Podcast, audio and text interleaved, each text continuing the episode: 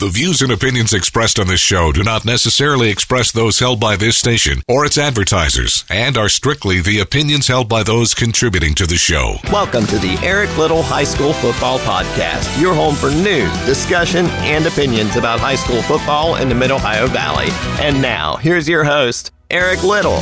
Hello and welcome back inside the Eric Little High School Football Podcast. I am the namesake. Thank you for joining us once again this week. This is episode three of season five of a weekly podcast about high school football in the Mid Ohio Valley. You can download new episodes every Wednesday on SoundCloud and Apple Podcasts. Subscribe if you want those notifications sent to you that new episodes are ready. If you haven't already done so, like us on Facebook at the Eric Little High School Football Podcast. As we say every week, it is a podcast that has coverage on both sides of the river, and this week we'll actually get into Ohio. I wanted to talk to the Ohio schools earlier in the preseason preview series, and I was able to, but glad to have them on. Better late than never. We'll talk to Marietta head coach Jason Chobe and Frontier head coach Russ Morris. Also, we'll visit with new PHS head coach Matt Kimes. We'll hear from him. Some other news and notes. We'll take a look back at our top five storylines entering 2022 as we saw them at the end of last year. I already shared the top five storylines going into this season. Now I want to compare those with what we had at the end of last year, and there's a big one that we haven't talked about yet that'll come back up. Also, Tara Malone rejoins us, and it's week one in Ohio. We'll preview the openers in Ohio, and we'll talk about another issue that is threatening high school sports in West Virginia and Ohio both. But before we get into all of those things, let's continue our preseason preview series. Trying to get to 11 different schools in this series. So far, I've been able to hit 10, hoping to get 11 in there sometime soon. If we get River, I would love to have Mike Flannery on. If we're not able to, apologies to the River Pilots fans. I did get to go to Marietta and visit with head coach Jason Chobe. Uh, they lost a lot of talent at skill positions, but they are building around some new players, and they've even got a quarterback derby to start 2022. Some of the kids are kids that started on the other side of the ball. So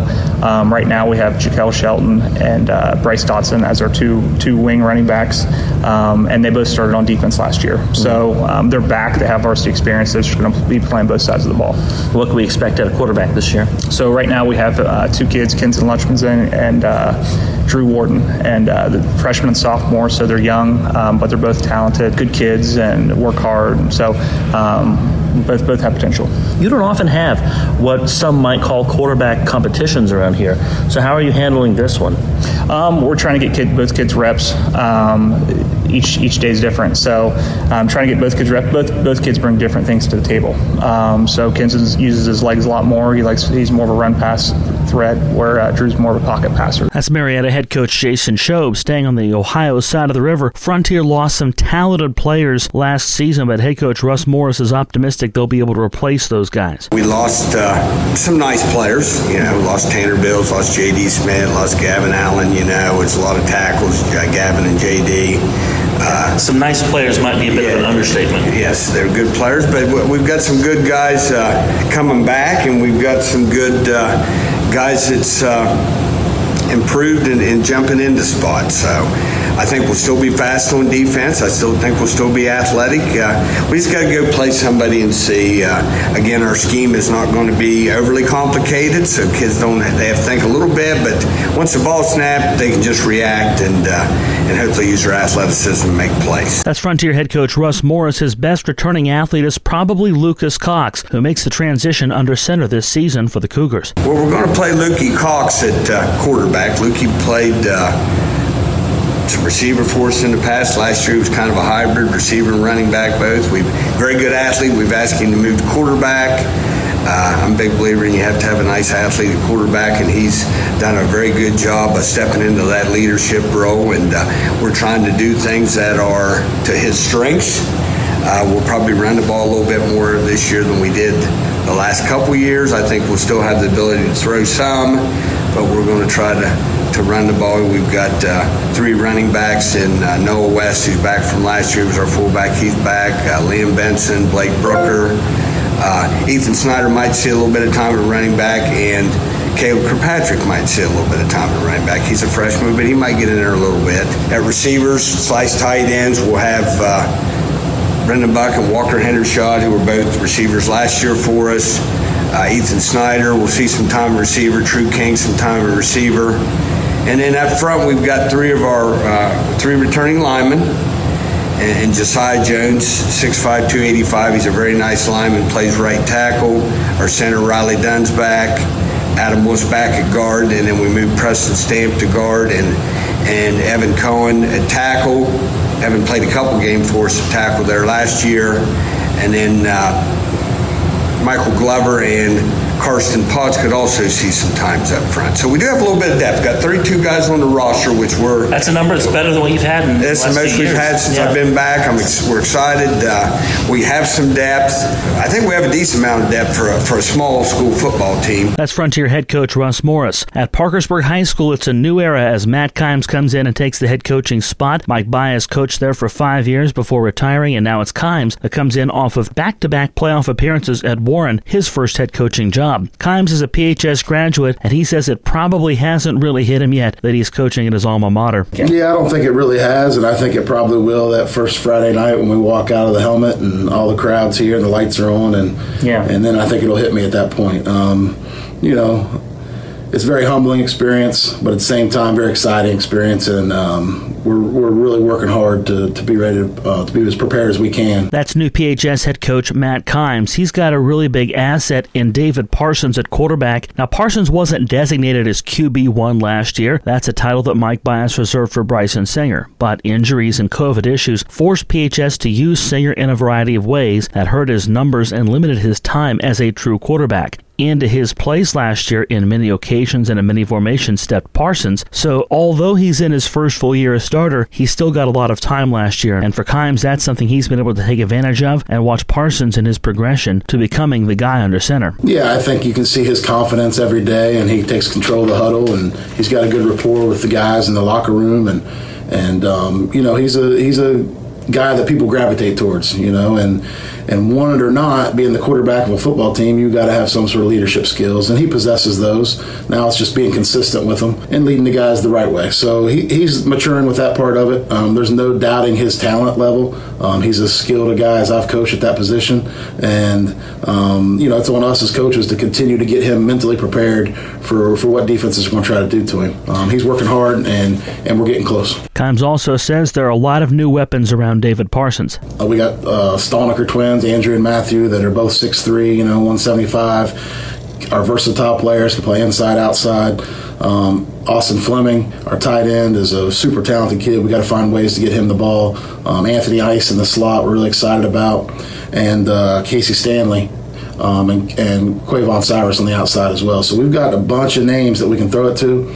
Um, and then we got some guys in the backfield They're going to be talented as well. You know, Logan Hartshorn, um, Aiden Cook came over um, to provide some depth as well. I'm really excited to see those guys play. And yes, that list does include, as Kimes said, Aiden Cook, who transferred from Parkersburg South. So that's PHS head coach Matt Kimes. Earlier heard from Marietta head coach Jason Shobe and Frontier head coach Russ Morris. Our preseason preview series videos can all be found on the Light Rock 93 on our Facebook page. Scroll back and find all of them if there's a coach you missed. Hopefully, we'll have River head coach Mike Flannery before the end of the month. Couple other news and notes that have come up this week. St. Mary's High School will honor Steve Deem at their September 9th game. He coached the 1984 undefeated team as well as the 1994 team that fell one game shy of the Super Six. That's a team that I think a lot of people forgot about. This is how different high school football was in 1994. St. Mary's was back down to Class A. In 1994, going to the playoffs for St. Mary's was not a perennial thing. In fact, they were there the year prior, but before that, you have to go back to that 84 unbeaten team to find the last time St. Mary's was in the playoffs. The Blue Devils defeated Buffalo Putnam and Big Creek at home before facing Valley Wetzel at New Martinsville's Alumni Field in a state semifinal. That's right, the Valley Wetzel Lumberjacks were the defending Class A runners up. They would go on to lose the Class A state title game in 94 after defeating St. Mary's in that semifinal, and then they would lose the Class A title game two more times before their fortunes would turn at Valley Wetzel High School. Hard to believe there was a day in the not too distant past that Valley Wetzel was a Class A football power, but they were in the early to mid 90s under Tom West. But St. Mary's under Steve Deem on a neutral field fell one game shy of the Super Six and a yard shy of the Super Six as they uh, fell just short of the end zone of the game's final play. Deem would leave two games into the following season under some circumstances that we won't get into here on this program. But as a result of those circumstances, by and large, he's not really been recognized in any meaningful way, shape, shape, form, or fashion at St. Mary's High School. I know it's important for head coach Jody Mote. Probably has been a long time in the works because he played for Steve Deem. And I think when you've won a couple state championships and you've got the longevity of Jody Mote, you can do these kinds of things. You can go back and honor figures from the program's past that may have had some tarnished reputations and that may have fallen away from your program and give them the due that they're honored. It's kind of like when the Boston Red Sox won the World Series, they could come back and recognize Bill Buckner. Well, St. Mary's and Jody Mote decided it's time to recognize Steve Deem and all he's accomplished. He's not really come back for the reunions, and he's not really come back by and large to this program in any meaningful fashion. It was just announced on Jody Mote's social media channels this week that this is happening, so I imagine this is something he probably has been twisting Coach Deem's arm to do for a long time and finally got the go ahead to do that. So, a really cool thing that they're being able to do there at St. Mary's High School. Another bit of news in July, Lance Benninger, the former Parkersburg Catholic and Belpre head coach, was hired at Federal Hocking to become the new head coach of the Lancers. However, just last week, it was reported on WOUB's website that Federal Hocking has been forced to cancel the entire 2022 season over roster concerns. They've struggled at Federal Hocking for years to field a full roster of players. The athletic director at Federal Hocking determined that they did not have enough players for either a middle school or high school football team, and just two weeks before kickoff, the Lancers have been forced to forfeit their entire schedule. So tough times for folks at Federal Hocking. Also, a really tough time for Lance Benninger, a good guy who really got a raw deal at Parkersburg Catholic and has bounced around trying to find a place in high school football since then. He's been on the assistant staff at PHS. He's helped Mike Byus over the years. Again, he got the job at Belpre and essentially was handed the program when Mike Duvall retired just a few games into his season, filled out the rest of the season as an interim before being eventually replaced by Jimmy Bell after Belpre decided they wanted to go a different direction. So it's been a rough last few years for Lance Benninger at the high school coaching level. He's a good guy. I hope he ends up on his feet and finds a way to stay involved because kids are better off for having somebody like him in high school sports, and hopefully he finds his next big move sooner than later.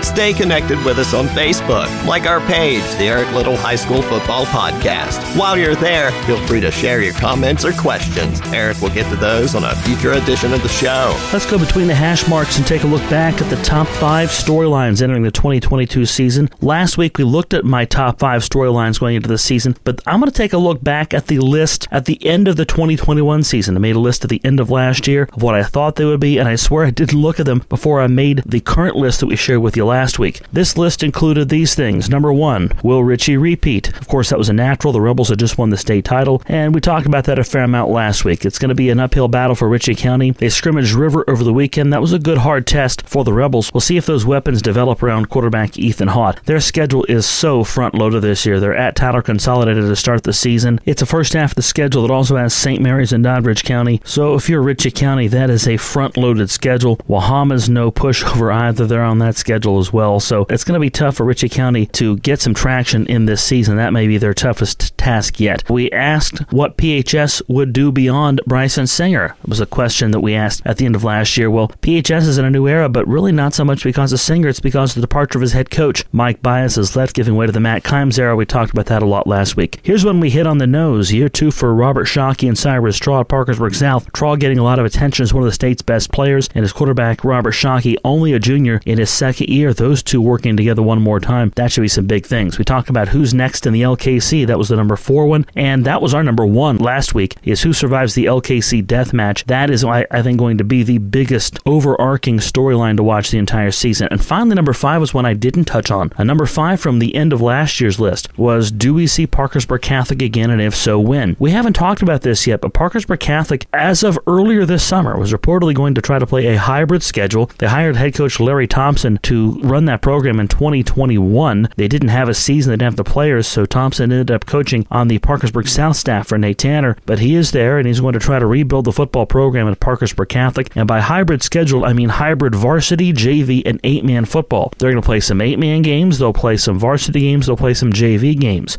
At least participation is going to be a thing that they'll be able to do. That's the positive of that. How much does it get covered? How much attention does it get? Well, that's a good question because varsity football is going to get the most attention. There's not enough of an eight man scene right now for that to get a lot of attention, but I think really for this program to get some traction, they've got to get some positive media attention. So hopefully we'll get over and talk to Larry Thompson at some point and get his take on things and get an update on what's going on over there. And so that's where I was at the end of last year. These are the top five storylines at the end of last last year that I thought would be big. Ritchie County repeating. What would PHS do beyond Bryson Singer? The combo of Robert Shockey and Cyrus Traw in year two at South. Who's next in the LKC? And we answered that a lot last week. It's going to be a dogfight between St. Mary's, Ritchie County, Williamstown, Doddridge County. And if they have anything to say about it, title Consolidated. And then finally, will we see Parkersburg Catholic? Four of the five I included in last week's show without even consulting that list. Pretty impressed by that.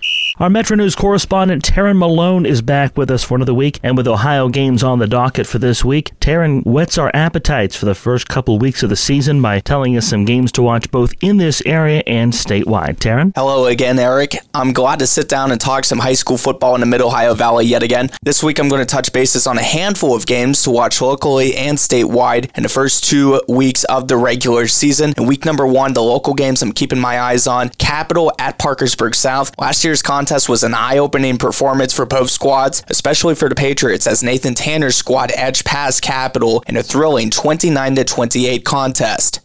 St. Mary's at Roane County. Eric, if you remember, this was one of the best games of the season, especially for Roane County. This was a quality St. Mary's team they took on last year, and St. Mary's had everything going, especially in this game, but they could not score offensively or defensively. They were shut out last season by the final score of six to nothing. It was more like one of those old-fashioned defensive games. Roane County would continue on and make it to the Class AA state quarterfinals while eventually losing to Independence by a final score of 22 to 8 8. Meanwhile, St. Mary's was shut out that Class Single A playoff picture a year ago. Tyler consolidated at Ritchie County. It's also a notable game on the schedule as well in week number one. Statewide games to watch during week one of the high school football season. A Thursday night matchup between Morgantown High School and South Charleston in the capital city of Charleston. I was at last year's contest where the Black Eagles would travel to Morgantown. They won that contest by a final score of 37 to 28. This year, Metro News will provide the matchup on a free live HD broadcast at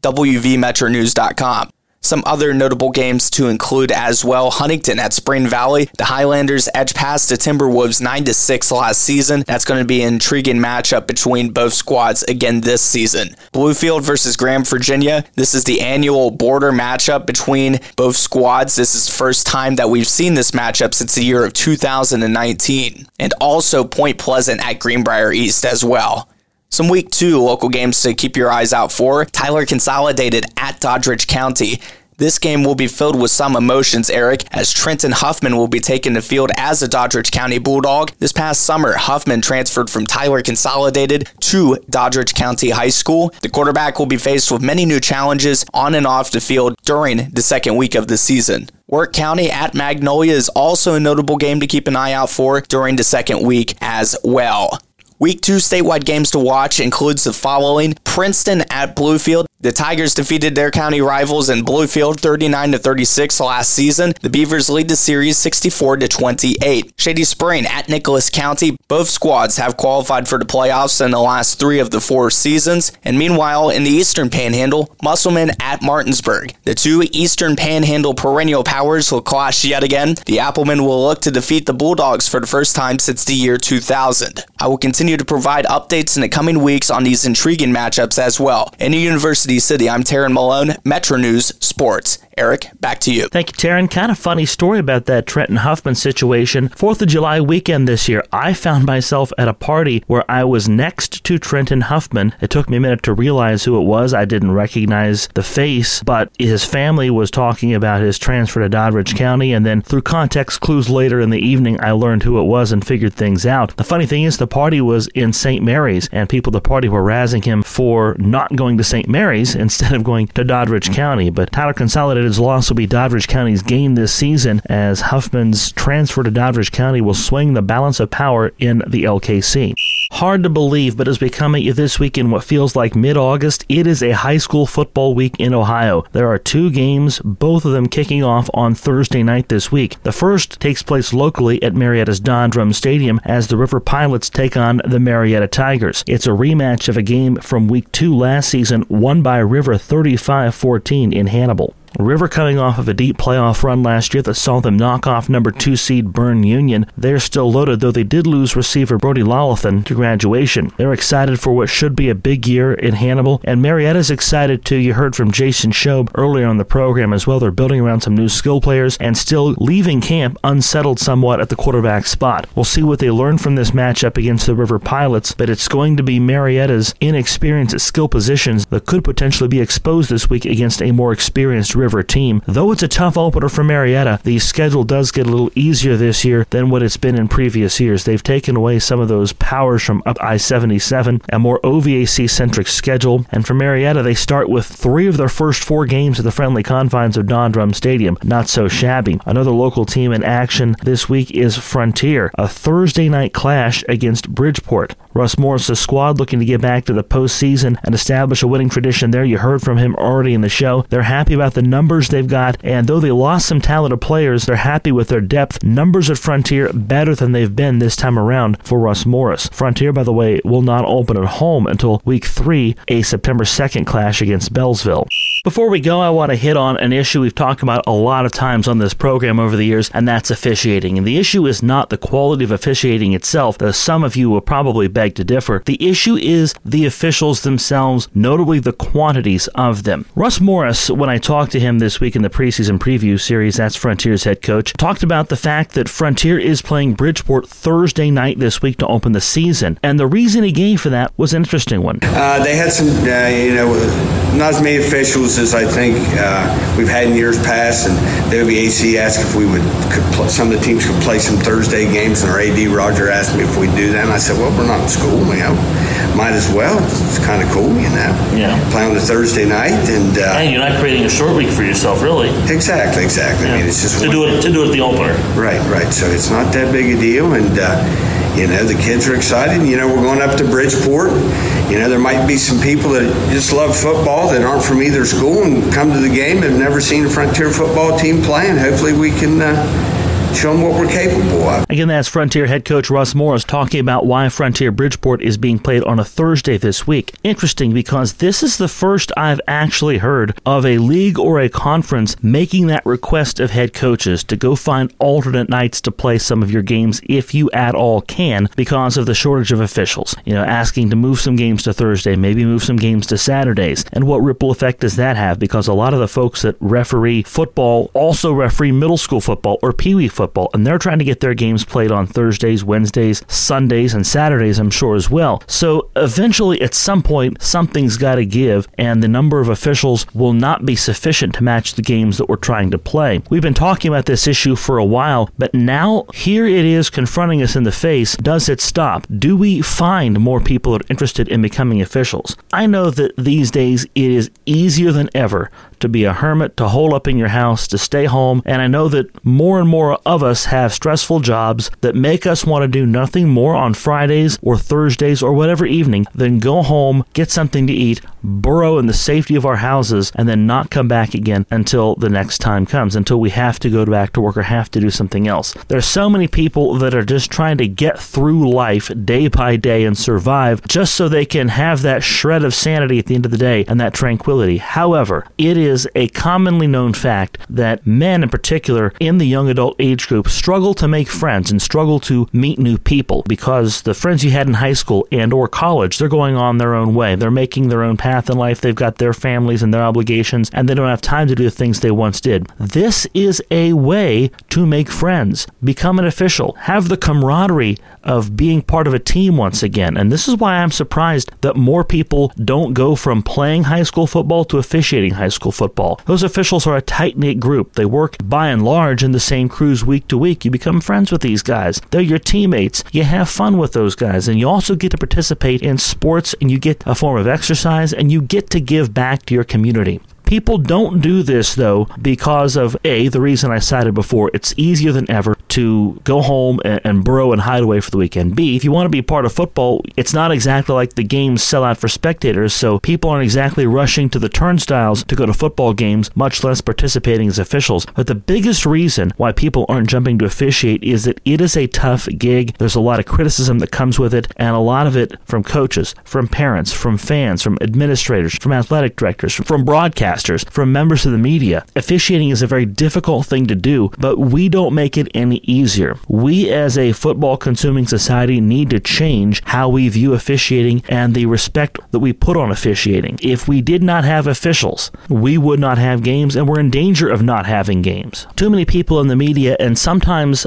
I myself am guilty of this. I'm telling on myself here. Criticize officials who make calls in big games or criticize the calls themselves. Is it true that occasionally a game is changed or decided by a call an official makes? Yes, that's going to happen. You've got the human element involved. Mistakes are going to get made. That's the price you pay, though, for being able to do this activity. And we badly need people to do this because here is an example in Ohio of a conference, which, by the way, does serve both sides of the river, asking its teams if they could move some games to other nights, in this case Thursday. But when is it going to stop? How many other leagues, how many other administrative boards are going to step in and say, hey, we need to consider maybe making some Thursday games or some Tuesday games or Monday games? We need to find a way to alleviate this shortage because if you've not been to a game recently, officials aren't getting younger. It's predominantly men in their 50s or older that do this. If you're younger and you want something to keep you active, if you want to keep a hand in sports, if you want to help out your community, and if you want to be part of a team, seriously consider high school officiating. Contact the folks at the WVSSAC to do it on the West Virginia side of the river. I hope to talk to Wayne Ryan from the SSAC soon and share some information later on in this program about how to become an official. But that was a story over the summer on both WTAP and the Parkersburg News and Sentinel. The need for officials, not just in football, but in all sports. And if you're willing and able to do it, I highly encourage you to consider it.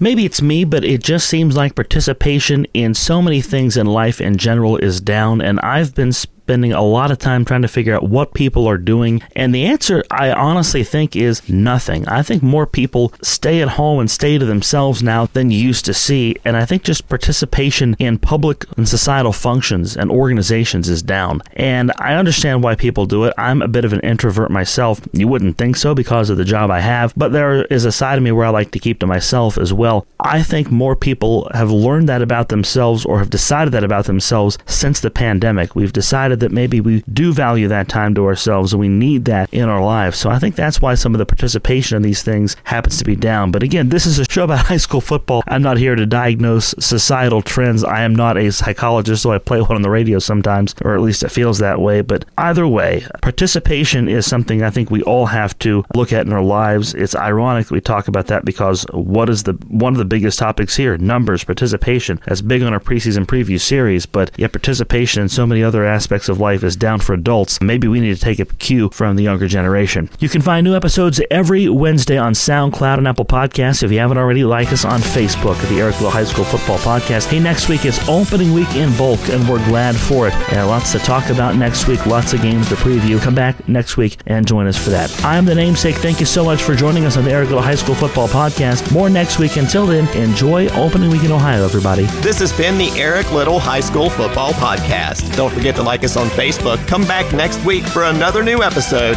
and thanks for listening. I found myself at a party